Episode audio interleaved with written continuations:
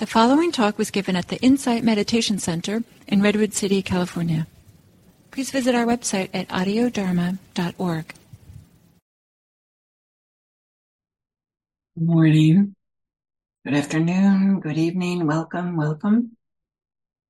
As I explore the fourth session on this uh, theme of faculties for fearlessness. And maybe I'll say again that I'm not using going through the faculties in the traditional order. And in this uh, exploration of the faculties and fearlessness, I'm emphasizing different aspects of fearlessness. It's kind of uh, started with I wanted to do something about fear, and but I wanted to do something uplifting about fear rather than just talking about fear. And so this idea of faculties of fear, like how can we use them as a support? Because it turns out that naturally humans have fear. Sometimes it's really obvious and sometimes it's really subtle because there's a way in that risk is just a part of human life.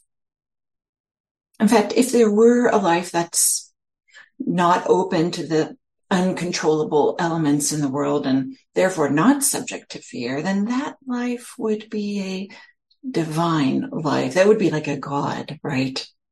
Not a human being. Because human beings have risks. We're vulnerable. There's accident, disease, embarrassment, humiliation, loss, failure. These things happen to humans. And if we don't like maybe address them or acknowledge them, there can be this uh, effect, this long-term effect of like perpetually feeling fear. And there's a way that we just become habituated to it and not even noticing the different ways it shows up. And then this um, impact of this like uh, continuous or long-term feeling of this subtle low-grade fear, maybe with spikes of a lot of fear, it affects our ability to take risks, which includes things like feeling deeply, feeling love, feeling the loss. We all have losses.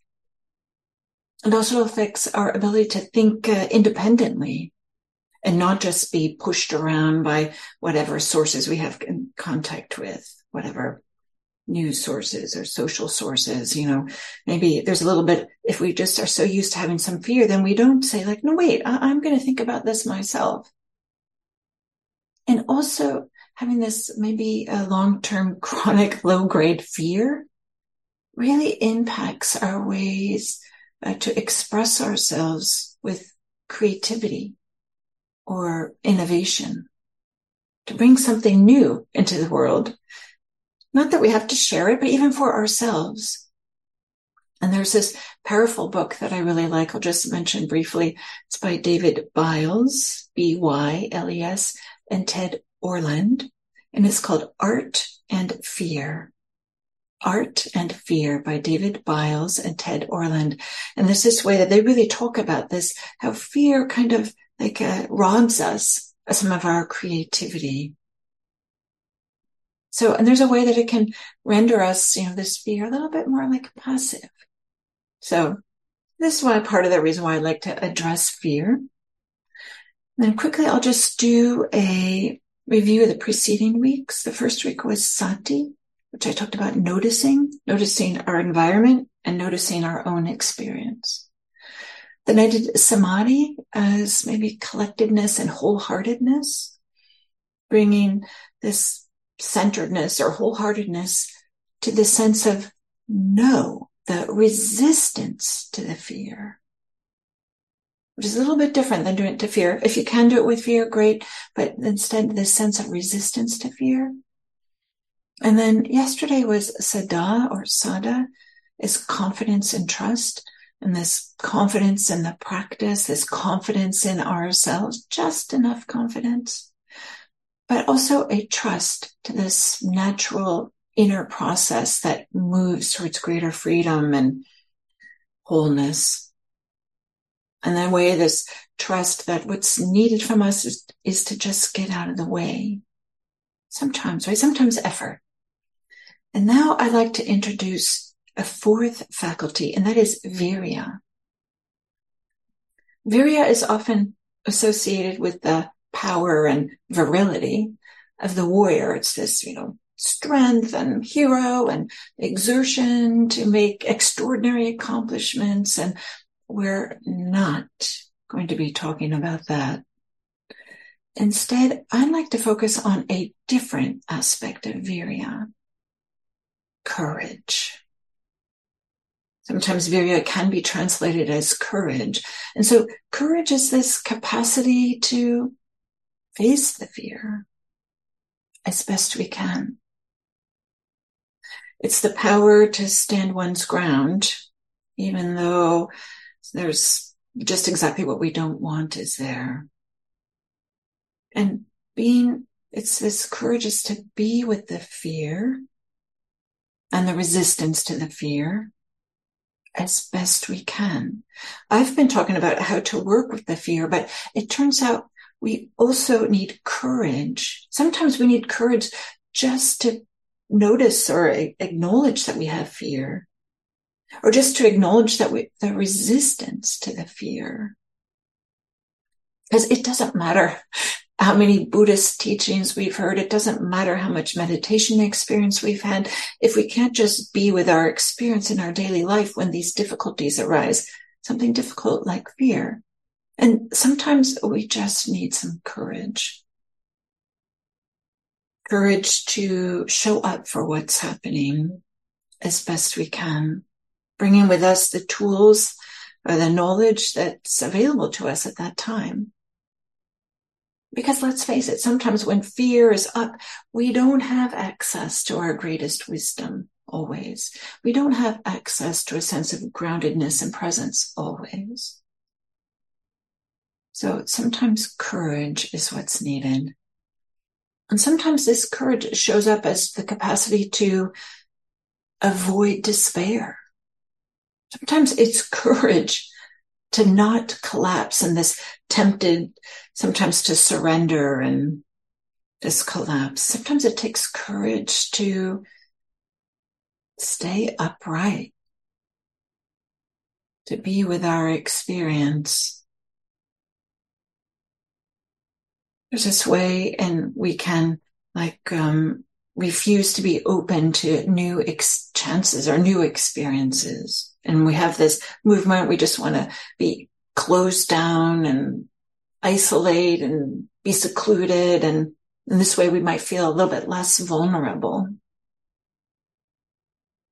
But we need courage when terrible things are happening so that we can acknowledge them as best we can, notice them as best we can, gather ourselves around the resistance to them as best we can and to have some confidence and trust as best we can. And not only is courage needed when difficulties happen, but sometimes we just need everyday courage to expand. We need everyday courage just to change. Yes, I've been doing it this way for a lifetime. Yes, I've been having these beliefs for a lifetime, but maybe there's something different that's available. Maybe there's something more, something more beautiful. And there's no guarantees, right? That if we open up and allow something more, that there won't be difficulties as well. So it takes some courage. So then the natural question is, okay, Diana, you're talking about courage. How do we develop courage? The Buddhist texts don't really help us out here. They don't have anything specific to help us with courage.